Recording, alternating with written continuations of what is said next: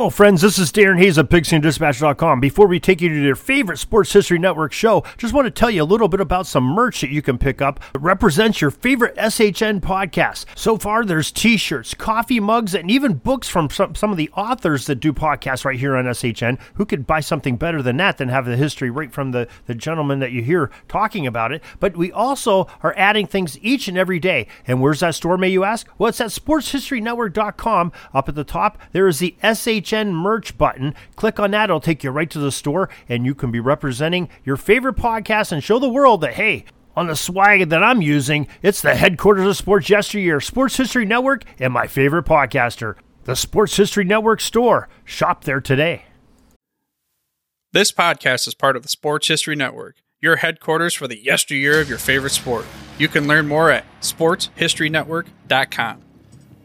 On August 18th, 1920, the 19th Amendment to the U.S. Constitution granted American women the right to vote.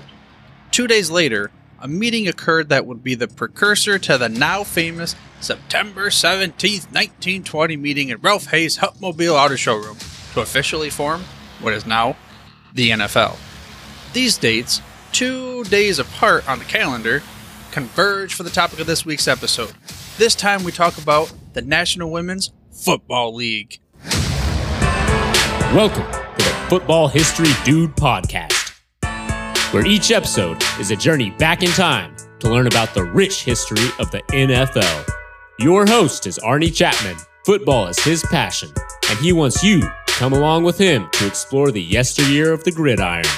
So hop on board his DeLorean and let's get this baby up to 88 miles per hour. This time, just up the DeLorean. The date is August 26, 1970 and we're standing on New York City's Fifth Avenue. A full 50 years later after the passage of the 19th Amendment, and according to Time magazine, we're here witnessing 50,000 feminists parading with linked arms, blocking the major thoroughfare during rush hour. They were here because women's rights and equality for many things did not evolve enough over the previous 50 years after that 19th Amendment was issued. And even that, obviously, before then, too. They needed to take a stand, or a walk, if you will. The same can be said about the women discussed in this week's episode covering the National Women's Football League. We use a recently released book, and I was able to talk to the authors for this interview. The book is called Hail Mary The Rise and Fall of the National Women's Football League. The authors are Britni De La Cretaz and Lyndsey D'Arcangelo. Britni is a freelance writer who focuses on the intersection of sports and gender. Lyndsey writes about women's college basketball and the WNBA. They got together and they wrote a book about the National Women's Football League. Like I said, it's called Hail Mary The Rise and Fall of the National Women's Football League. Now, in this interview, we're going to get into some topics that really generally are not necessarily covered on this podcast. However, it is very important that we continue to have these discussions even though this topic covers way back in the late 60s through the early 80s. I mean, you're even going to hear a few times where I say, I'm not sure if I'm going to leave this one in or not. But then, you know what? I decided it's important to have these discussions. These open, uncomfortable, maybe make you feel embarrassed, get red in the face or whatever, those types of conversations. So this is mostly a raw, uncut version of our conversation. Well, I mean, most of my shows really are that way, but and again, it's mostly the editing for flow of the show. But this is probably the one where I said the most. Oh, we'll cut that one out. Or I'm not sure if I'm going to leave it in there. Again, no matter. I think it is best that we move forward and get into the interview with Britni and Lyndsey covering Hail Mary, the rise and fall of the National Women's Football League. We got the DeLorean. We're going to go back in time. Let's start this whole thing off. Let's go back to kind of more uh, the inception of the concepts. We're going to go back to 1967. This is the year of the first Super Bowl. The AFL and the NFL had just merged not not too long before then, or actually they're in the still in the process of merging at that time. But there's something else we brought you here to talk about. This uh, brainchild, I guess we'll call it, maybe if if that's the best way of Sid Friedman, and then what results in the National Women's Football League. So let's go back there and maybe Lyndsey, go ahead and start off. Like what was going on at that time as far as our topic here? Um, so women's football was sort of catching on as like this curiosity um, throughout history since football was invented. Women have been trying to play in different aspects, whether at um, schools or just getting together and having games or forming their own teams. And, you know, there was just this sort of momentum that built up to the 1960s when uh, Sid Friedman, who was a promoter uh, from Cleveland, Ohio, and um, he was looking for like the next big act to kind of get behind. He had done beauty pageants and things like that, and um, was just looking to make some money. And he sort of honed in on um, women's football and decided to form a, a, team, his own team, in much in the same vein as the Harlem Globetrotters, and wanted to have them go around to play different men's teams um, around the Rust Belt area.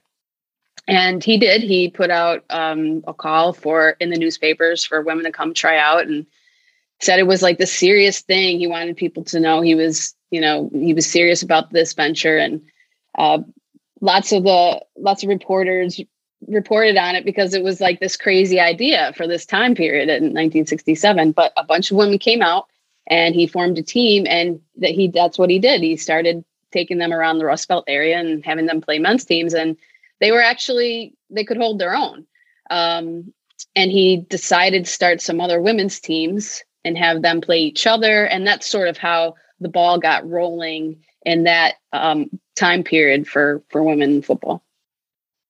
Now, I don't know if this has anything, if this season, if it matters. Was Sid Friedman in your research? Did you ever find out if he was related to Benny Friedman, the Pro, Pro Football Hall of Fame quarterback?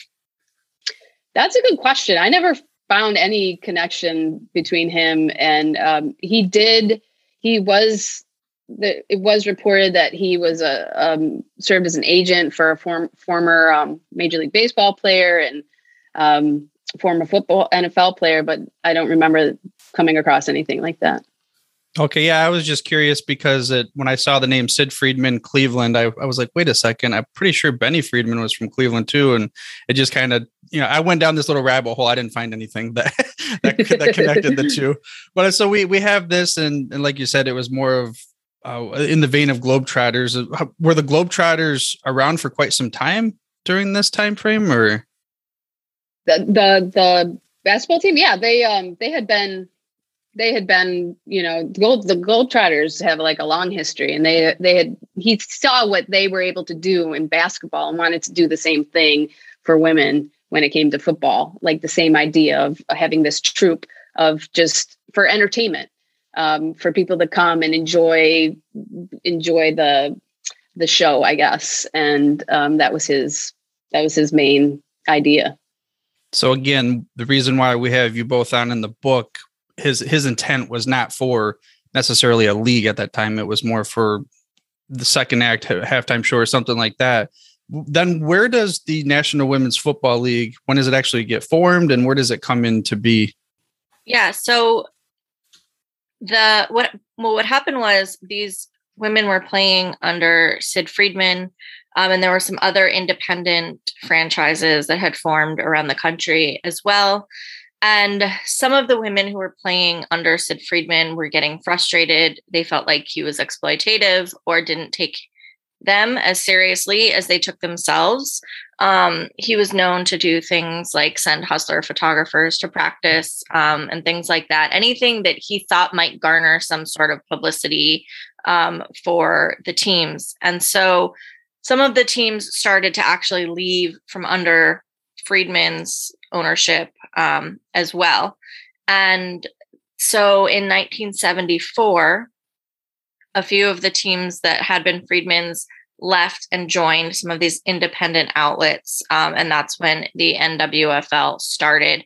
The kind of the real like it was the brainchild of um, mostly a man named Bob Matthews who owned the Los Angeles Dandelions. Um, his brothers owned uh, the Dallas Bluebonnets, and so their team joined as well and um, Bill Stout, who was the coach and one of the owners of the Toledo Troopers, who had formerly been one of Friedman's teams, um, also was really involved in that process. And, you know, the, the Troopers are the best team and the winningest team in pro football history, men's or women's. And the reason that they left Sid Friedman was that he asked them to throw games um, because he they were beating his uh, his team so badly. Um, and they were having none of it. And you know he retaliated against them by not letting them play any of his teams. And so they were very happy when a new league formed and they you know were able to have a schedule again yeah i didn't know about the troopers until i started researching for this interview i mean how many games in a row or whatever it was was the record so the exact record over nine seasons is disputed. It's because this league did not keep statistics as well as one would hope, but it's somewhere in the vein of, of like 64 and five over nine seasons. They played five full seasons before they ever lost a game. The first game that they lost was their first game of their sixth season in 1976. uh, the, the, so the listener of this show already knows what I'm about to say, but and I kind of alluded to this with you, Lyndsey. I'm a Lions fan, so this is totally opposite of what what I uh, I've experienced in my life ever since I've been on this planet. I can't imagine having that many wins in a row and then also with that type of a record. I mean, what was it that separated them from their competition? There's a couple things. I think that the Troopers had a coach who was really committed to them from day one, Bill Stout. He um, really took this seriously and did not want players who didn't feel the same way on his team. And they trained incredibly hard, many days a week. And again, these these women were working full time jobs um, because they're not really getting you know money. So part of it is the coaching. Part of it is going to be luck because there's not a draft there's nothing that is going to spread talent around and so these teams are forming because there's an ad in the paper there's word of mouth people are showing up so some of it is going to be luck based on the pool of players that show up and the other part of it is a woman named linda jefferson who um, is was she's alive but she does not play football anymore she was a halfback um, and considered to be the best player in the league. She retired with more touchdowns than Walter Payton, Jim Brown, or OJ Simpson. Um, her stats are ridiculous.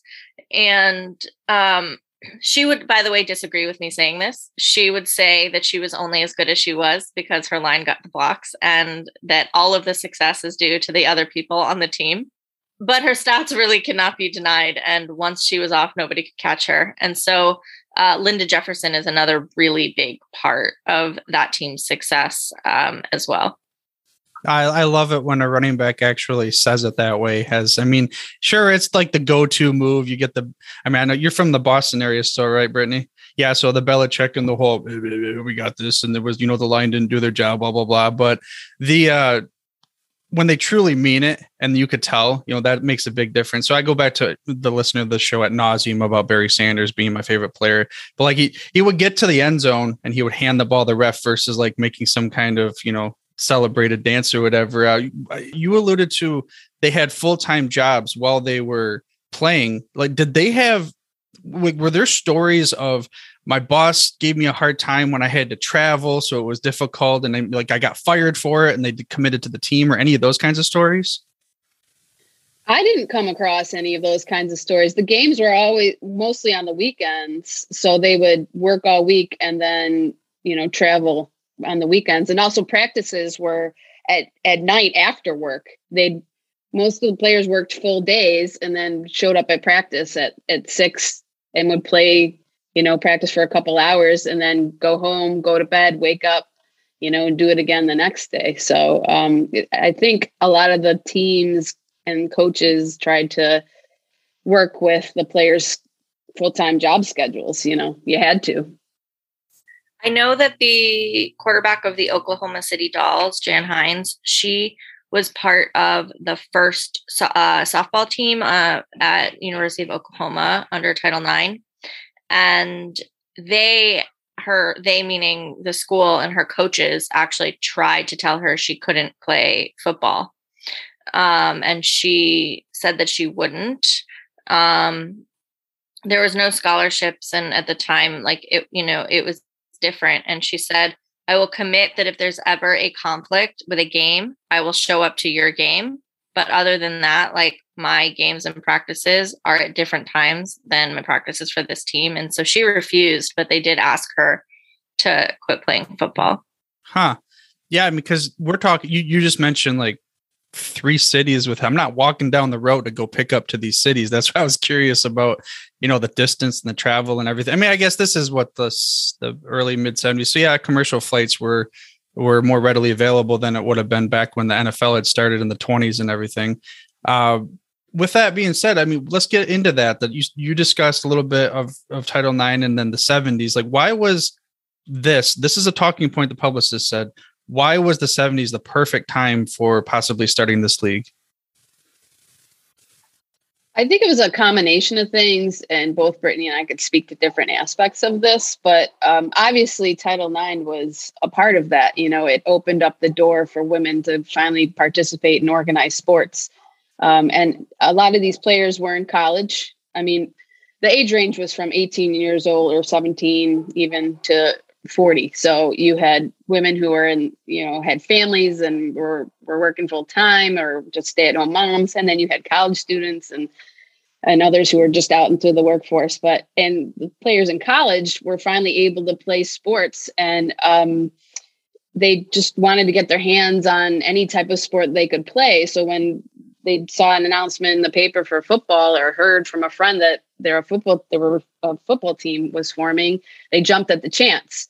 You know imagine not to get to you're an athlete and you're not able to do what you see say your brothers or friends or boyfriends or whatever are doing. You finally get that opportunity you're going to jump at the chance. So that's definitely played um played a part in that. Um and also i think um just you saw what was happening, you know, around the sport women's sports landscape, um, especially on the tennis side of things, where women were Billie Jean King was fighting for um, equal pay, you know, and there was this um, feminist movement happening, which Britni uh, can speak more on. Um, so yeah, it was a combination of things. Yeah, I so I'm sorry, Britni. I'm gonna. Well, I want you to follow up with that with the Billie Jean King. So I, I'm 36 37 i was born in 85 so i'm not not like i was there when this occurred and i, I had not known enough about the history of it. I didn't realize that everything that was involved there like what you just said with equal pay and other things involved other than a, a man tennis player playing against a woman tennis player. So maybe explain to me what all revolved around that first and then get into that the women's liberation movement was happening at this time as well and billie jean king also was defeated bobby riggs in battle of the sexes and those two things were not unrelated. Billie jean king did a lot for women's tennis and one of her biggest fights was around equal pay and equal recognition. She did things like start Women's Sports Magazine because she didn't see enough women that were in Sports Illustrated. And so she started her own magazine to try to even, you know, the field in that way. And that magazine actually had two different NWFL players on the cover. So, she, you know, her magazine actually helped um, raise the profile of this league as well um, in you know the battle of the sexes that was about equal pay and equal recognition um, that that that match occurred. And so that context also was really related to women's liberation and the, the second wave feminist movement that was happening at the time most of the players did not necessarily identify with or engage with the women's liberation movement. It wasn't on most of their radars. And if it was, it was not something that felt particularly applicable to them. Um, some of them, yes, but the majority of them told us no. But I think you still can't remove the context of that this was the undercurrent in society in which women were breaking barriers. They were doing things that they'd never been allowed to do. And that movement, just by nature of existing, kind of created this, this permission for women to say, I'm going to do whatever I want even if it's not very obviously connected in their minds. And so, you know, we talk a little bit in this book about the players as unwitting activists, and that's you know what we mean by that which is you don't have to be participating in a march with you know a you know picketing or something in order to be part of societal change. All you really have to do is break the rules and do what the you know what you're told you're not supposed to. And that is absolutely one thing that these players did together. And i think that the kind of social atmosphere at the time allowed for that to happen. Did they say that they tried to stay away from it from because they're already like you said, break breaking down the barriers, doing that, you know, breaking the rules because of they were fear of the extra scrutiny, or was it just a fact of we didn't happen to be part of it? There's a lot of different reasons I think that these players did or did not connect with um, this movement at the time the ones that did tended to be the players who went to college and had access to some of the feminist theory and were more engaged with it on that level. A lot of the players were a little bit older um, and they were already in the workforce or they were in trades working these blue collar jobs. Um, and I, I think that they just didn't really have time to get it real like engaged in this you know theory um in their minds they already were breaking barriers and doing things that women shouldn't do. A lot of them like some of them were the only woman on their job and they were for their entire careers. Um a lot of the women were gay and that was an issue within the the women's lib movement itself um was whether lesbians should be included um and that was you know an intercommunity fight that was happening. And so on top of that feeling like the movement wasn't for them because a lot of the focus at the time was on like childcare and women being allowed to work outside the home. And for lesbian women they're like well i don't have a kid. I don't have a male partner who is in my home. Like these dynamics just don't apply to my life. And so on that level too i think they've kind of had already divested from these systems that um, the movement was trying to address. And so, for a variety of reasons, the women, you know, may or may not have identified with the actual movement itself, because I think, you know, you think about that movement and the the public face of it was Gloria Steinem in a lot of ways to a lot of people, and she was a, a white you know, as far as I know, straight woman who was fighting for things that uh, impacted mostly white middle class and upper class straight women. And so that didn't necessarily feel applicable to a lot of the women in the league. Now, this is kind of sidetracking it, but you said something in the middle there about the women that went to college who were, I guess we'll use the word exposed to this theory. I, to me, it, I mean, maybe this is okay, what, 40, 50, however many years later, but that seems wildly to have to say that it's a theory for, for people that have the same rights just seems weird in my mind, but I understand that it's still, and both of you I understand would be still struggling with things like that today. Have you had negative criticism, I guess we'll call it, from this book coming out at all? At that I was just curious because, and, and it is possible, and I don't know if I'm going to keep this in the recording or not, but I, I if I lose one or two listeners from this because they don't fall in line with the type of conversation I'm having, because obviously most of my show has been about the NFL. And well, I didn't talk to you about that, Britni, I guess at the beginning of this. So it's a different style of topic, we'll say. And and I'm curious, my wife and I had this conversation before I told her I wanted to talk about different kind of social type of aspects. And I'm curious if I am going to lose a listener or two, whatever from from having this conversation, you know, for someone that maybe is ignorant or un uneducated, whatever word you want to use. I don't want to call my listeners idiots, but you know what I mean? So I'm not going to probably put that in the recording. I just was curious. This is my own curiosity if, if you've received any blowback, because, you know, people can be very ignorant on social media when it comes to that type of stuff.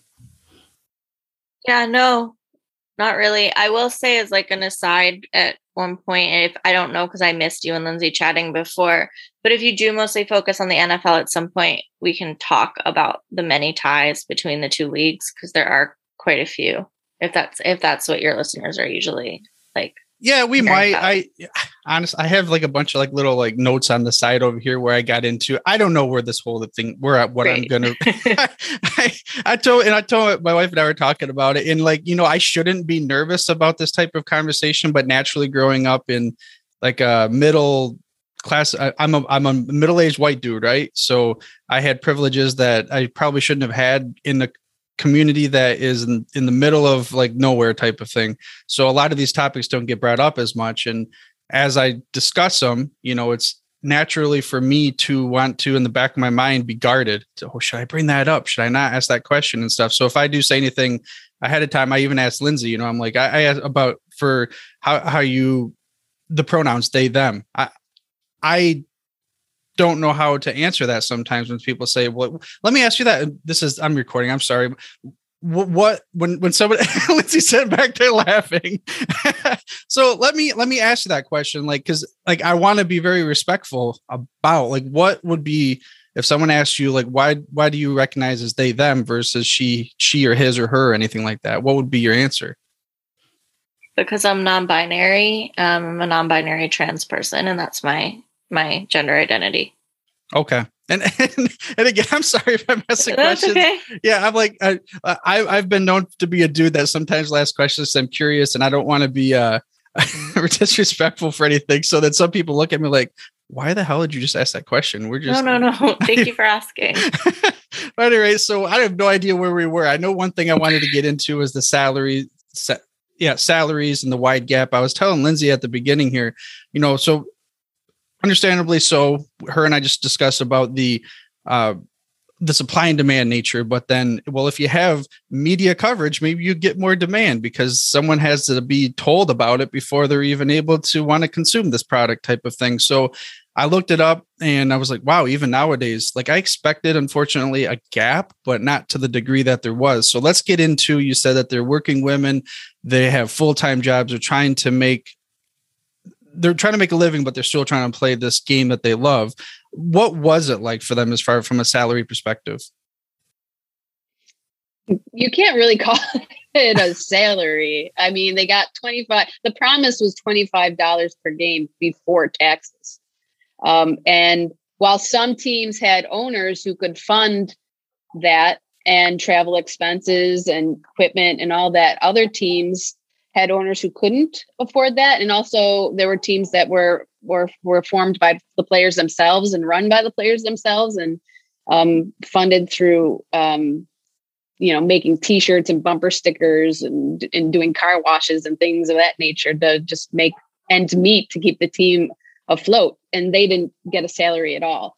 So really these women played for the love of the game you know. As cliche as that may sound it was true well, yeah, I mean, they would have played it regardless. Well, I mean, like you said, the salaries might have been promised, but even if you don't get the salary, uh, the part about, and I'm now I'm blinking again. Britni, you said we got to get into something. Oh, the NFL, that's what it was. So, did they have any ties to, say, the NFL leagues or professional sports in other cities that were already established? The ties that the teams had to the NFL leagues were tenuous. Um, in Dallas, the Bluebonnets actually played in Texas Stadium, so they shared a venue with the Cowboys. Um, and there was some publicity done. There was a pep rally with both teams. There was a there's a promotional image in the paper of a former Cowboys player buying a ticket to a Bluebonnets game. But other than that, there was no financial support. The you know, as far as we know, no players ever actually came to the games or you know, anything like that. Um, and in Detroit, the Demons played in hand-me-down Lions uniforms, actually. Um, so they were named the Demons. They looked like the lions if the lions were swimming in their their jerseys because they were too big for most of the women um, but other than that of the the donation of the uniforms we couldn't find any like concrete support. Um, but i mean it, it's interesting because for the players themselves that were on the teams that were even loosely associated with the NFL team in those small ways, they like among themselves kind of called themselves the sister team of the NFL team, but um, from like a concrete, actual, real per- perspective, that there wasn't any like formal support. Well, Lyndsey, you follow you you follow the WNBA and and write about that pretty consistently, right? Mm-hmm. Nowadays, that's, that's, kind of my beat. That's your beat. That's that's my yeah, thing. So that's my thing. They follow don't they have some uh was it correlations between the the cities and the teams in there though you mean as far as the nba goes yeah i mean yeah i mean obviously they don't have it there's 12 teams and there's they don't have a, a part like i don't want to say partner team but uh i guess we'll use the, the opposite like a brother team mm-hmm. in every city but the ones that do they are very supportive of each other. But it's more the players than the organizations themselves. I mean, the players are the ones who really support each other. And, you know, you'll have NBA players go to WNBA games and vice versa. And, you know, there's a mutual respect there that exists now. That's um that's really cool to see. So that is going to lead me into I was going to discuss something about a uh okay, when I was growing up, I heard of Reggie Miller's sister was better than him. And going mm-hmm. back to like I told you, growing up where she I was, was and, and exactly, and, and, and I'm not when at the time, and this is where I think hopefully I've grown as an individual. At the time when I was growing up where I am in the mid 90s, wherever it was, I was like, as a kid, I don't, I don't know how old I was. I was like, that can't be, that's impossible, you know, like that's the natural way that we were taught as we were growing up through many things, you know, the whole uh, just even movies, shows, your parents, and things like that. But then I had a story too where there's a player, Detroit Lions player, and I I remember Herman Moore. I don't know if you've ever even heard of this name, being a, a Buffalo Bills fan or not. So Herman Moore. Okay, so same thing. I, when I was growing up, Herman Moore was one of my favorite players. I was told that his wife was actually a better athlete than he was too. Same thing. I was in my mind had it wrong. Well, that's impossible type of thing. So with that preface, and as we shift forward 20 years, whatever it is, that I understand that I was a little ignorant, did they have that same kind of criticism? Uh, we'll use that word as a criticism, sexism, scrutinized harassment type of deal with the league of oh the, they might be this little here's your little brother's league and here's your little sister's league uh, they're just going to stay over there was it talked about that way in your research I mean, yeah, the the NWFL, the way it was covered by the media was, I mean, they're really gross examples of um, sexism and um, misogyny in the way they were covered um, and viewed, um, whether it was an a satirical column or um, an editorial cartoon. You know, we found horrendous examples and very few very few people who covered them as they were athletes, um, unfortunately. And, you know, it was a sign of the times, um, of course, but um, yeah, they they did not get a lot of respect. And that, oh, go ahead, Britni. You're about to say something that looked like. No, you look like you're like, I got to jump in here. I got to say something about this because it made me think about something. Because the other thing I wanted to bring up too, and again, I don't know how much of this I'm to put in my show because I might, I, I don't sound the wrong way, but when I was in high school, I'll tell you what, we played. So I played football in high, high school and we had a female kicker on the other team. And I'll, how do I wear this? You can imagine the comments that were made inside the locker room, and unfortunately, oh, sure. yeah, not just by the players, but even by our coaches. Um, you know, make sure in in not just the bad comments of, I mean, it was bad indirectly of saying, you know, make sure, okay, she's going to kick the ball, just don't touch her, don't hit her, you know, that kind of thing. You don't want to be the person that injures the female player. So, with that being said, crossing over here, it begs the question was there ever conversation back then of like you said women can't play with men and that kind of thing of okay well what about can men play in a women's league type of thing? Maybe now the WNBA NBA like do you ever get those types of conversations of if a woman wants to be in a men's league can a men's league be a men be in a women's league type of thing? If well, I frame that right the, that wasn't their goal you know they didn't none of these players wanted to play in the NFL. They wanted to have a league of their own, you know, and play in that and exist and enjoy the sport and compete against each other. They didn't want to, you know, cross over. And uh, the reason you you see kicker female kickers on men's teams at the high school or college level and in other non, you know, mostly non-contact positions is because there's no where else are they going to play? There's no women's tackle football high school teams. There's no college teams for them to join. After youth football, there's nothing. So what are they supposed to do? You know, people get mad because you have women playing on college teams and and instead of you know enjoying the fact that they're maybe setting records when they do when they kick a field goal for the first time or you know do something like that they people get mad but where else are they supposed to play you know there's no other option so that's why you see you know some women who have played in in the um high school and college level there are women semi-pro leagues that exist today and um there's that option but you know to have that that growth and to become better players before they get to that option there's no there's no there's nothing so. yeah i i think that a really important point there is that there often is a difference a gap between i don't want to use the word quality but when we talk about what watching an NWFL team was like, a lot of them compared themselves to maybe a really good high school football team.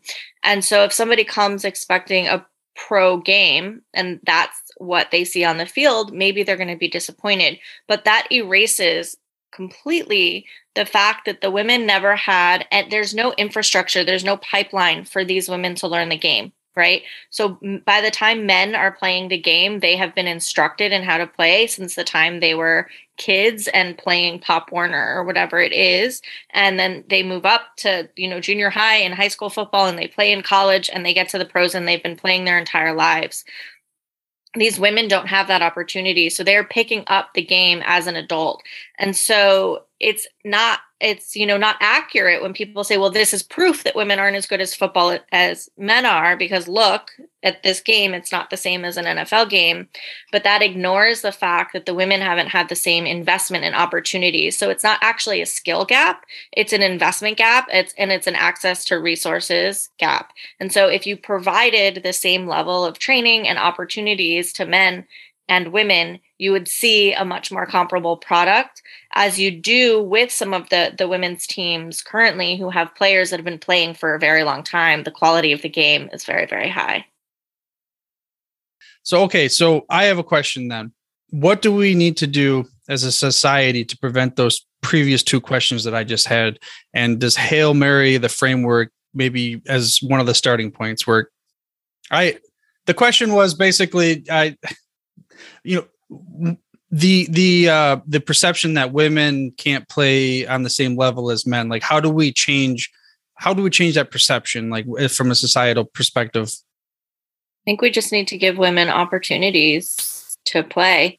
And you can see what happens when they have them. Um you can look to you know something like the WNBA or the NWSL and see what has happened when there's been investment in a league and um, you know much more resources for them to play.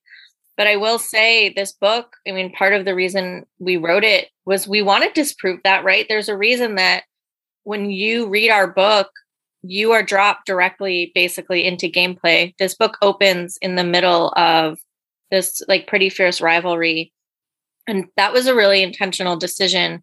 We wanted the readers to understand up front that these were football players, and we never wanted the fact that the women could play football to be in question. And so when you lead with that and you meet them in a game environment and they're playing football from day one, you know, from page one, you you never have to question whether they were really football players and so even just the way that we framed our story was to to counteract any questions about yeah but could they really play? Because you know they can because we showed you from the beginning. So it's almost like a marvel movie where you get the action right away and then you're already entranced or engulfed in the story. And if you're even a marvel fan i don't know. But that's what they do. They like you know that if it's a movie you're going to be you know scene that's going to get you understanding what's going on a little bit and then the story comes after. But maybe not a great analogy because like you said you your perspective was to make sure that we understand that this is a a legitimate sport a legitimate league that is so that that they can play and then move down with maybe the history. And let's get first into maybe the the the demise of the league like how long it lasted. And then i have a delorean question for you. The demise. So the league we estimate that it lasted 14 seasons and the last game was played in 1988 I will say that the 80s were not a great time for this league. Uh, definitely not the best um, quality that the league had. Um, at that point, the players really were just kind of scraping by, and one team was folding and kind of popping up in a different city, but with the same players as a different team. There were not really many more than like three ish teams in the league in any given season at that point. Um, the heyday of the league was, we say, uh, 74 um, until about 1979, which is by that point, most of the best teams in the league had folded, including the Los Angeles Dandelions, the Oklahoma City Dolls, and the Toledo Troopers and um, that was you know for a variety of reasons most of them financial. Um, there was just no way. These are not we think of nfl teams being bankrolled by like you know billionaires who have all of this money to like sink into a team even when they're losing even if no one's showing up. And this was just not the case. The men who started these nwfl teams if they had owners um, did not have that kind of money. You know, they thought they were going to invest for a few seasons and eventually the teams would pay for themselves. And unfortunately, that's just not how sports leagues go. It usually takes at least 10 years for a franchise to become profitable, um, if it ever does. And so that just was not a realistic goal. And there was only so long, there's only so long you can keep a league going on like grit and like desire to play. Right. Yeah. I mean, like you said, it does take a long time to be able to get it going. And even some of the, so some of the leagues out there, they may have a couple teams that are maybe not profitable, but for the the whole benefit of the league maybe they come in they swoop in and that's been throughout time of leagues where they've had certain owners will maybe consume a team or they'll do something where they'll help out financially to keep the whole league afloat because they're they're only as good as the weakest link you know all those kinds of mm. cliches and things like that so speaking of a cliche boom i've got this delorean right here it even lights up if the battery's still in there Oh yeah, we're lighting up. We're back to the future. We're going Doc Brown, Marty McFly style. I'll ask Lyndsey first. You can go back to all of these interviews and stories that you've found and you've uncovered from the book Hail Mary. If you could go to one moment and relive that moment, what would it be? Uh, wow, that's quite the question. that's why we have moment. editing. yeah. Um, for me, it would be my interaction with a player named Rose Low, who played for the LA Dandelions and who ended up supplying us with a lot of documents and uh, memorabilia that was, you know, key to writing certain parts of the book. Uh, and she did not want to speak to me at first. Um, I wouldn't say didn't want to, but was very hesitant um, because she wasn't sure we were legit and that you know she wanted to entrust her story and the story of the LA Dandelions and the story of this league with um, the right person. And so, um, you know, I I emailed, I got her number um, and called, didn't hear anything back. A few of her teammates kind of um, spoke on my behalf to her, and um, eventually she responded to an email, and we ended up just texting at first, and she was feeling me out and then um, we eventually had an initial phone call. And then after that, she just opened up and she became my biggest cheerleader. Um, and her just letting me into her world and into her memories. And it was such a privilege. It's, it remains a, a privilege. And um, I, it was probably the most rewarding experience that I had with an interaction with I had with a player when writing this book. Okay, so you kind of took it to a different time frame than I was. The the DeLorean question is meant to go way back, like to the oh, moment. Okay. well, I thought you meant that's a good. I thought you meant writing the book. it's a good journey, though, to be able to, like you said, it was you had to build that relationship before you're able to truly get the, the the connection and like the trust to be able to share this story with you and i i feel that in okay i have a day job and maybe someday we'll clink glasses with either one of you because my day job does cover boston to buffalo down to north carolina so who knows maybe in down on the road we'll be in the pub but the question now we're going to throw it to britni and you get to have the different type of question delorean you're going back to the actual 70s what moment oh i know to? i oh. know oh. i'm going to be at the 1976 championship game because it is disputed. And I want to know whether or not the Oklahoma City Dolls kick was actually good because if it was, they won the game. And the footage has been lost. So I'm going to the 1976 championship game between the Oklahoma City Dolls and the Toledo Troopers. Oh, That's there you go. And, well, with that, then, I mean, I know we got to get you out of here. Lyndsey, first, we'll kick it over to you. Where can the listener of the show find your book? What's the title of the book? And if they want to learn more about your work? Well, it's Hail Mary, the rise and fall of the National Women's Football League. You can get it anywhere books are sold. The audiobook is available now. You can get it on Kindle. Um, and I cover the WNBA and women's college basketball for The Athletic and also just women's sports. You can find me at those two sites. And um, I'm on Twitter at DarkAngel21. All right, Britni, how about yourself? I write mostly um, features on the intersection of sports and gender. I'm a freelancer, so you can find my work basically everywhere um, at Sports Illustrated and lots of other different places. Um, and you can find me on Twitter or Instagram at Britni DLC. All right. So before we kick you out again, any last words of wisdom for the listener of the show regarding the topic we just discussed? Last words of wisdom support and invest in women's sports. that's that's what I would leave people with. There you go. Invest in women's sports. Pretty short, sweet, right to the point. Although we've made strides over the years, realistically, there's still a ways to go in many arenas. This just happens to be talking about sports and football. I think having, again, like I said at the beginning of the show, the intro, these open conversations, albeit uncomfortable, that's probably the best way to go about doing these things. So we can have these times where we're able to maybe understand someone that we haven't dealt with or these other types of things where when we're in the situation, we're like, huh, okay, I guess that put the foot on the other shoe and it's like, dang, that ain't cool. So let's get out there, find a topic you don't know enough about, find someone with more knowledge about it, and talk about it. Share stories, ideas, all these other kinds of things. So then maybe as we continue to go forward in this life, we can all have a better understanding. And I want to thank Britni and Lyndsey both for sharing with me and you, the listener, on this episode. And I hope that you get a chance to go out and get their book. If you're interested, you can go ahead and find a link right there on the show notes. And their book again is Hail Mary, The Rise and Fall of the National Women's Football League. Go grab that book, invest in women's sports in any way you can, even if it means just being aware of it and maybe watching. But for now, dude, I'm through if you're through. Thank you for listening to this episode of the Football History Dude. To make sure you're the first to get the next episode, please subscribe on your podcast player of choice and head on over to thefootballhistorydude.com for the show notes and more information on the history of the NFL. And remember, dudes, where we're going, we don't need roads.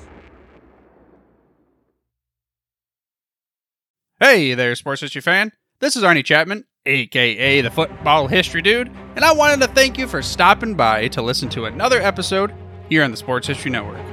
Our podcasters are passionate about uncovering and sharing sports stories from yesteryear. And if you didn't know it already, we have over 30 shows across the network covering all sorts of sports history topics. In fact, here's a glimpse into one of our awesome podcasts here on the network.